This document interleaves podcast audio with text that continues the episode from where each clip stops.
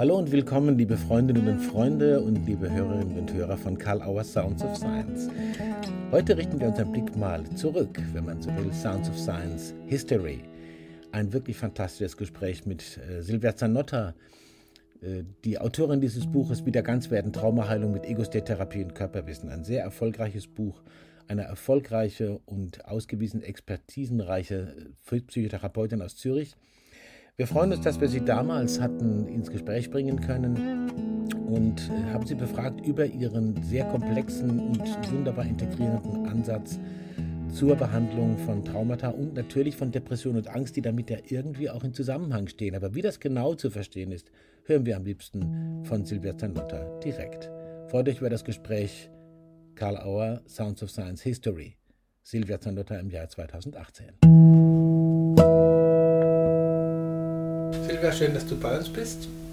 Wir hatten heute Morgen ja schon ein, einige spannende Themen berührt und unter anderem auch das Thema berührt äh, Arbeit mit Kindern und Jugendlichen. Mhm. Und da würde ich doch gerne nochmal äh, einhaken und dich nochmal fragen, ähm, wenn du mit Kindern und Jugendlichen arbeitest oder auch viele Kolleginnen und Kollegen von dir und offensichtlich dass der Bedarf auch steigt, äh, dann hast man ja auch Hypothesen, womit hat das zu tun? Die kommen natürlich in einem sozusagen Individualsetting zu euch, aber womit hat es zu tun, mit welchen Schwierigkeiten, mit welchen Fragestellungen kommen die besonders und ähm, was würdest du dazu sagen, äh, womit das zu tun haben könnte auch? Hast du da eine Idee?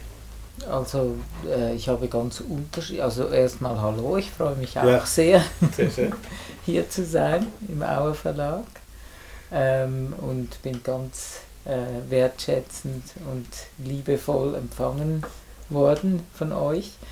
Ähm, äh, ich denke, was wirklich zugenommen hat, sind Kinder mit Ängsten oder auch mit depressiven Symptomen. Und äh, die Kinder sind natürlich die schwächsten Mitglieder der Gesellschaft und daher äh, denke ich, sind sie auch Opfer oder, oder besonders anfällig, da Auffälligkeiten zu entwickeln oder mhm. Symptome zu entwickeln. Und äh, Eltern sind immer gestresster. Äh, ich denke auch, dass eine gewisse Beziehungslosigkeit Einzug hält mit äh, den modernen Kommunikationsmitteln zwischen Eltern und Kindern äh, Eltern stehen immer mehr unter Druck. Wenn ich anschaue, auch was die Kinder für Anforderungen haben, äh, zum Beispiel in der schulischen Laufbahn bereits in der Primarschule, dann ist das äh, fast ein bisschen erschreckend manchmal, was die schon alles äh, ja, reinkriegen müssen. Von dem her passt eigentlich Angst und Depression auch zu unserer Zeit. Und ähm, ich denke, das hat ganz viel damit zu tun.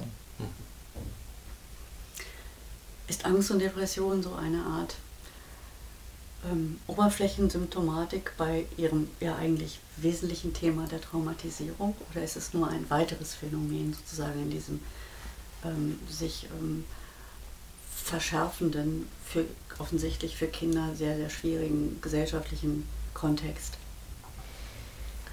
Ähm, natürlich gehört Angst und Depression auch zu, zur Traumatisierung, weil äh, Traumatisierung heißt eigentlich, man erlebt etwas, ähm, äh, wovon man überwältigt ist, überflutet, mit dem man nicht ähm, umgehen kann.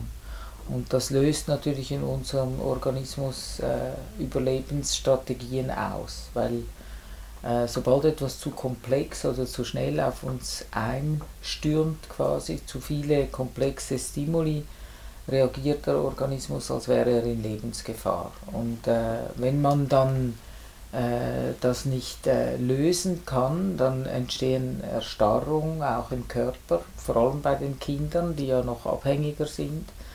Ähm, Verkrampfung oder ein Losgelöstsein vom Körper und damit erlebt man auch Hilflosigkeit immer wieder. Und das, äh, also da kann man auch fragen nach äh, der Entstehung des Huhns oder des Eis. äh, das löst oder das ist, äh, das hängt zusammen mit äh, diese Ohnmachtsgefühle, mit Depression oder auch Angst. Sie sprechen ja häufig von Freeze dann auch, nicht? Also von der Erstarrung. Mhm. Und wie, ja. wie, lösen Sie diese, diese komplexen, sozusagen, ja nicht, nicht wirklich mentalisierbaren Erstarrungen? Wie, wie, also mit Kindern und ja. Jugendlichen mhm. ist es ganz wichtig, äh, äh, das über den Körper oder über das Spiel zu lösen. Die haben, das ist die positive Seite der Medaille, die haben ganz viele Selbstheilungskräfte. Mhm. Und oft ähm, geht das ein bisschen vergessen in der Psychotherapie, wie viel, wie traumaheilend Spiel sein kann, wenn es die richtigen Ingredienzen hat. Und auch bei den Erwachsenen ist äh, das Körperwissen etwas, das ganz wichtig ist, dass man das in die Therapie einbezieht.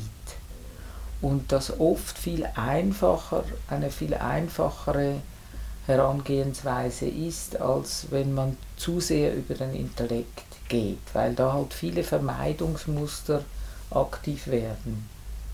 Weil ja, wir alle wollen nicht die, diese ganz unangenehmen Gefühle erleben. Das ist äh, ein äh, biophysiologischer Prozess, den wir gar nicht steuern können, der ganz automatisiert abläuft. Das berührt schon fast die, die, die ganzen, den in Ihrem Buch ja wohl zum ersten Mal in diesem Kontext auch thematisierten ähm, Phänomenbereich der, der Scham nicht. Also mhm. des Schamgefühls, der Vermeidung dieses Gefühls, das ja wahrscheinlich das allgemein menschlichste ist, dass wir sozusagen, worüber man sich dann auch allgemein verständigen kann. Ne? Mhm. Aber als Vermeidung eben ist es jedem vertraut, ja. Ja. ja, ja.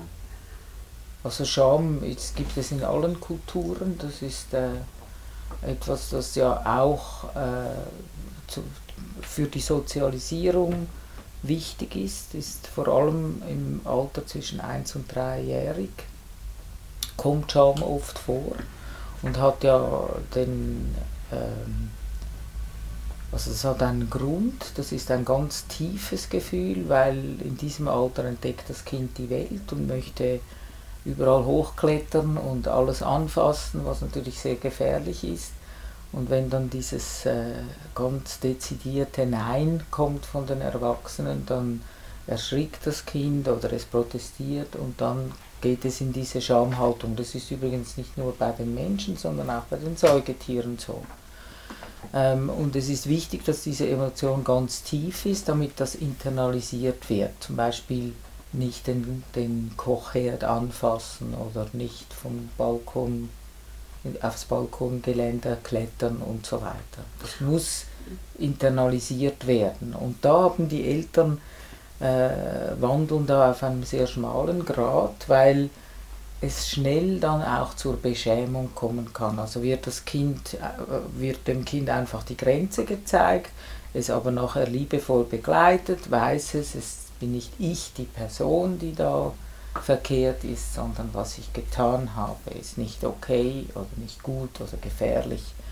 Und äh, wenn aber das Kind nachher noch äh, ausgeschimpft wird, äh, wenn es weint oder auch protestiert oder links liegen gelassen, dann kommt es zur Beschämung der Person. Und das ist etwas ganz Tiefes, das oft noch im vorsprachlichen Stadium auch passiert. Darf ich etwas sagen? Ähm, ihr habt jetzt auch viel gesprochen, äh, immer wieder über, die, über den äh, Zusammenhang mit Kindern. Und äh, ich habe die Erfahrung gemacht auf verschiedenen Tagungen, wo ich in der jüngsten Zeit war, dass es auch eine Art immer wieder kommenden Aufbruch gibt und zurzeit einen ziemlich starken Aufbruch äh, in der Frage der, der Rolle von Schule, der Aufgabe von Schule von der Veranstaltung Schule mit den Kindern und mit den Lehrerinnen und Lehrern. Ähm, und da auch ein Interesse besteht, über den, zumindest zum Teil, über diesen sogenannten pädagogischen Rahmen hinaus zu gucken und sich einfach Kompetenzen zu holen, die woanders entwickelt worden sind. Ähm, was denkst du an die Kompetenzen, die in deinem Ansatz, im Ego-State-Ansatz, im äh, den Körper stark einbeziehenden Ego-State-Ansatz, wo der besondere Schritt drin besteht, den du gegangen bist. Äh, welche Kompetenzen könnten da in solchen schulischen Kontexten auch gebraucht werden? Oder umgekehrt, hast du den Eindruck, dass von dem Kontext Schule in deine Praxis auch solche Anforderungen reinkommen, die da nützlich sein können. Mhm. Auf jeden Fall.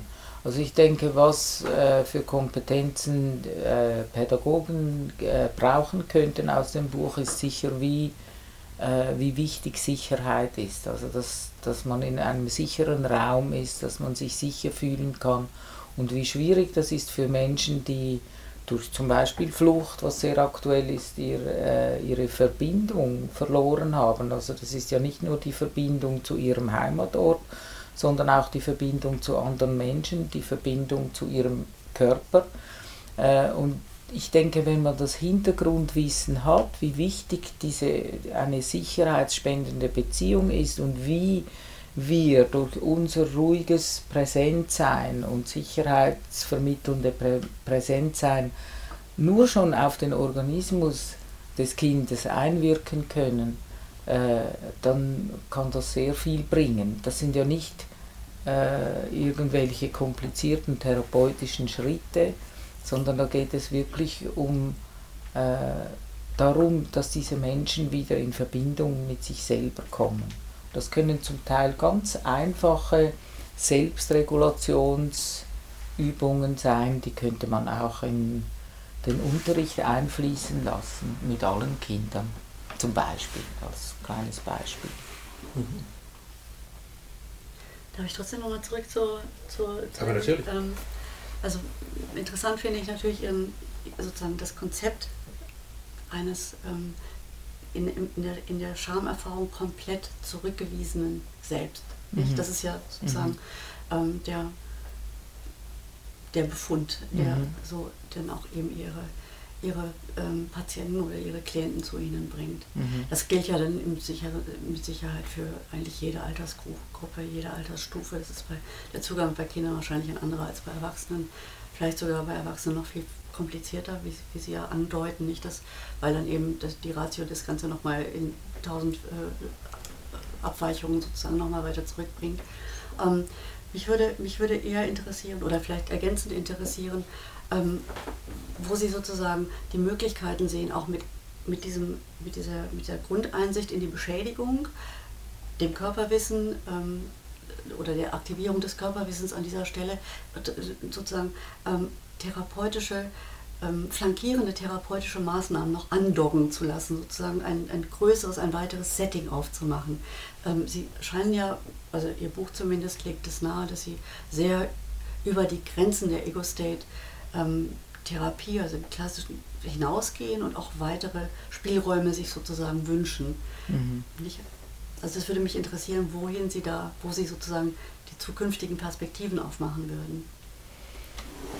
Also ich denke, Scham ist einfach ein, also das ist ja das Thema, das ist ein, ein, über Scham gibt es eigentlich ganz wenig Literatur, jetzt ist einiges am Entstehen. Äh, es ist eine versteckte Emotion, sie äh, versteckt sich hinter Angst, sie versteckt sich hinter Wut. Äh, zum Beispiel, also eigentlich zeigt sich Scham ganz selten als das, was sie ist. Und ich denke, wenn man äh, ein bisschen Hintergrundwissen hat, zu wie Scham überhaupt entsteht, äh, eben wie sie sich zeigen kann, äh, kann man sie auch erkennen. Weil äh, Peter de Wind äh, sagt etwas ganz Schönes. Er sagt, äh, die Scham ist wie ein 500 Kilogramm Gorilla, der mit im Therapieraum sitzt. Und ihr tut besser daran, den zu beachten. Und das ist ein wunderschönes Bild, weil genau so ist es. Aber wenn man nicht, nichts darüber weiß, weil es wirklich auch, es ist eine versteckte Emotion, dann kann man auch nicht damit umgehen. Äh, ob jetzt das therapeutische, also das therapeutische Vorgehen, äh, wieso nicht? Da, da kann auch ein Nicht-Therapeut davon äh, profitieren, weil ich ja herausarbeite, dass es so wichtig ist, ähm, Gefühle der, de, des Triumphes, der Freude, des, äh, der Würde, des, äh, der Stärke, wenn man so ganz bei sich ist. Und jeder Mensch hat solche Erlebnisse, auch wenn sie weit zurückliegen, wo er wirklich äh, einfach in sich aufgeht und so ganz stolz ist im guten Sinne auf sich selber, weil, weil, weil ich ja das herausarbeite, äh, dass das so wichtig ist, diese Position zuerst ganz gut kennenzulernen und da wieder in die Verbindung mit dem Körper zu kommen. Und da muss man ja nicht therapeutisch mit der Scham arbeiten, sondern oft reicht es, einfach diese Verbindung zu seinen Ressourcen wieder zu bekommen und jemanden zu haben, wenn wir wieder zurückgehen zu den Kindern und auch bei den Erwachsenen, der das sieht, der das versteht, der das wertschätzt und begleitet. Dann muss man gar nicht unbedingt immer in diese ganz schmerzhaften äh, Gefilde eintauchen, weil das wirklich sehr, sehr schwierig ist für die Leute. Die Retraumatisierung ist für sie gar nicht wichtig, sondern es geht eigentlich sozusagen nur darum, den Knoten irgendwie zu lösen und die. Also Retraumatisierung, das ist natürlich etwas, das, äh, das ich immer im, im äh, Augenwinkel haben muss, weil das ja. geschieht sehr schnell. Ja, ja. Und wenn ich auf der sicheren Seite sein will, dann arbeite ich eigentlich nur mit den Stärken. Also das könnte ich jetzt mhm. so sagen. Also ich, und zwar für Therapeuten und Nicht-Therapeuten. Weil es sehr schnell geschieht, äh, wenn jetzt jemand, äh, also auch, auch äh, Traumatherapeuten, äh, passiert das relativ schnell, wenn sie zu wenig äh, die Ressourcen stärken äh, dass sie da die Leute in Retraumatisierung bringen. Man kann auch übertreiben. Gordon Emerson sagt, äh, in Europa wird zu sehr äh, also diese Ressource äh, gestärkt. Und wenn ihr so viel Sicherheit spendet und immer nur Sicherheit und Sicherheit und Sicherheit, dann kommen diese Ego-States, die relevant sind, gar nicht an die Oberfläche. Und das stimmt auch. Ja. Also auch da, da muss man, aber da bewegen wir uns jetzt wirklich im therapeutischen Rahmen, nicht äh, in den mhm. interdisziplinären Gefilden. Ganz kurze Frage, zwei eigentlich noch. Die erste Frage, werfen wir mal den Blick drei Jahre voraus oder vier. Was äh, denkst du, wird sich wesentlich verändert haben, wenn es nach deinen Wünschen oder auch Wünschen von dir und Kolleginnen und Kollegen, die dir nahestehen, geht, in der Weiterbildung und Kompetenzentwicklung im beraterischen, sage ich mal ganz bewusst beraterischen und psychotherapeutischen Feld? Was würdest du dir da wünschen? Also würdest du das merken, dass es sich entwickelt hat? Ich würde es daran merken, dass man äh, mehr zusammenkommt. Also weniger dieses Trennende, wir sind die Einzigen, die den richtigen Ansatz haben oder äh, nur wir können das, sondern mehr das Verbindende. Ich denke aber, es ist auch wichtig, dass man klare Grenzen ziehen kann. Also wenn, äh, wenn jemand keine äh, Trauma-Ausbildung hat und nicht eine äh, supervidiert wird, sehr eng, dann denke ich, äh, sollte man auch seine eigenen Grenzen erkennen und sagen, das ist, wie ich das sehr viel sehe, bei äh, Nicht-Traumatherapeuten, also seien es Psychotherapeuten oder, oder zum Beispiel auch Kunsttherapeuten, dass sie einfach sagen, das übersteigt jetzt meinen Horizont, äh, da fühle ich mich nicht mehr wohl, da möchte ich das weitergeben. Ich kenne aber auch Kunsttherapeuten zum Beispiel, die sich so gut weitergebildet haben in Traumatherapie, dass ich denke, die sind total kompetent, das zu tun. Und ich denke einfach, das ist wichtig, dass wir da mehr zusammenwachsen und voneinander lernen. Du hattest zwei Fragen, das war jetzt nur eine. Ja, die, die zweite wäre quasi geeignet als eine Abschlussfrage. Deswegen wollte ich dich fragen, ob du noch eine hast. Also im Moment, Moment nicht. Ich warte jetzt sozusagen auf deine Abschlussfrage. Und dann kommt vielleicht eine. Die Abschlussfrage wäre der Klassiker wiederum. Äh, welche Frage hättest du dir denn gewünscht, dass wir sie dir noch stellen? das ist schwierig. Ich bin so ganz offen da reingegangen ins mhm. Café, wie du gesagt hast.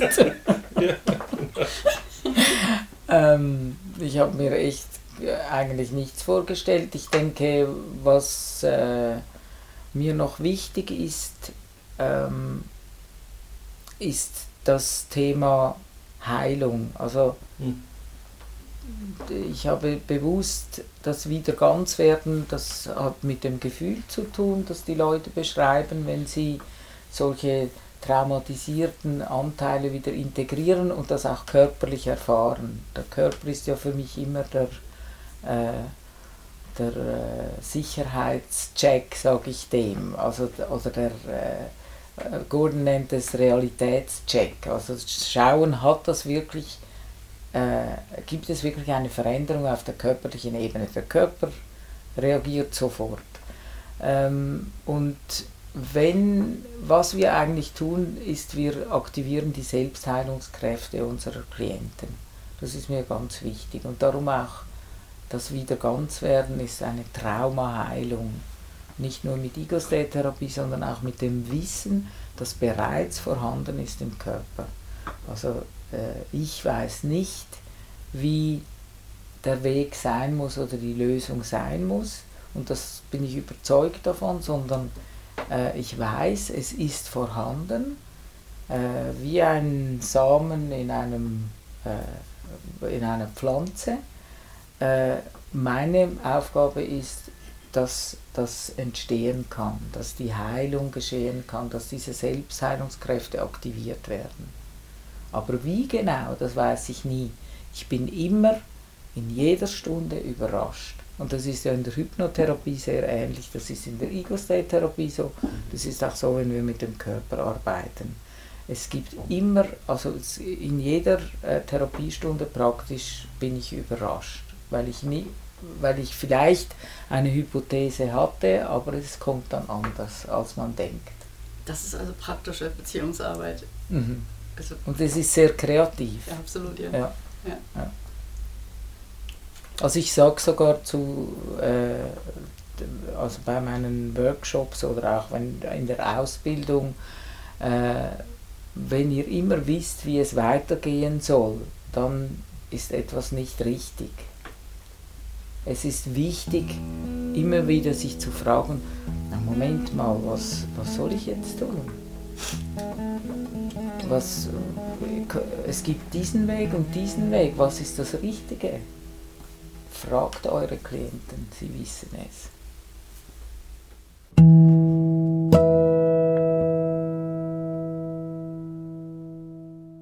Fragt eure Klienten, sie wissen es. Ich glaube, deutlicher kann man die Orientierung an Ressourcen und Lösungskompetenzen von Klientinnen und Klienten nicht mehr in einen Satz bringen. Sebastian Notter hat ganz, ganz viele Workshops äh, vor Hunderten von Leuten bei äh, Kongressen gegeben mit immer größerer Begeisterung. Sie macht Ausbildungen zum Beispiel in Resource Therapy oder Ressourcentherapie nach Gordon Emerson und natürlich in Ego-State-Therapie und anderen an ihrem Institut in Zürich. Und wir freuen uns, dass wir Sie als Autorin bei uns im Hause haben. Und deswegen war es irgendwie angesagt, dass wir nochmal zurückschauen auf dieses Gespräch, das an Aktualität überhaupt nichts verloren hat. Wir freuen uns drauf, wenn ihr nächste Woche wieder kommt. Wir freuen uns natürlich drauf, wenn ihr uns positiv bewertet bei den Kanälen, wo ihr uns hört. In den kommenden beiden Wochen werden Bernhard Tränkle wieder dabei sein und Ilke Krone aus Bremen zum Thema Familienrekonstruktion ein sehr spannendes Gespräch mit einer genauso wunderbaren und spannenden und ausgewiesenen Expertin zum Thema. Bis dann und eine gute Zeit.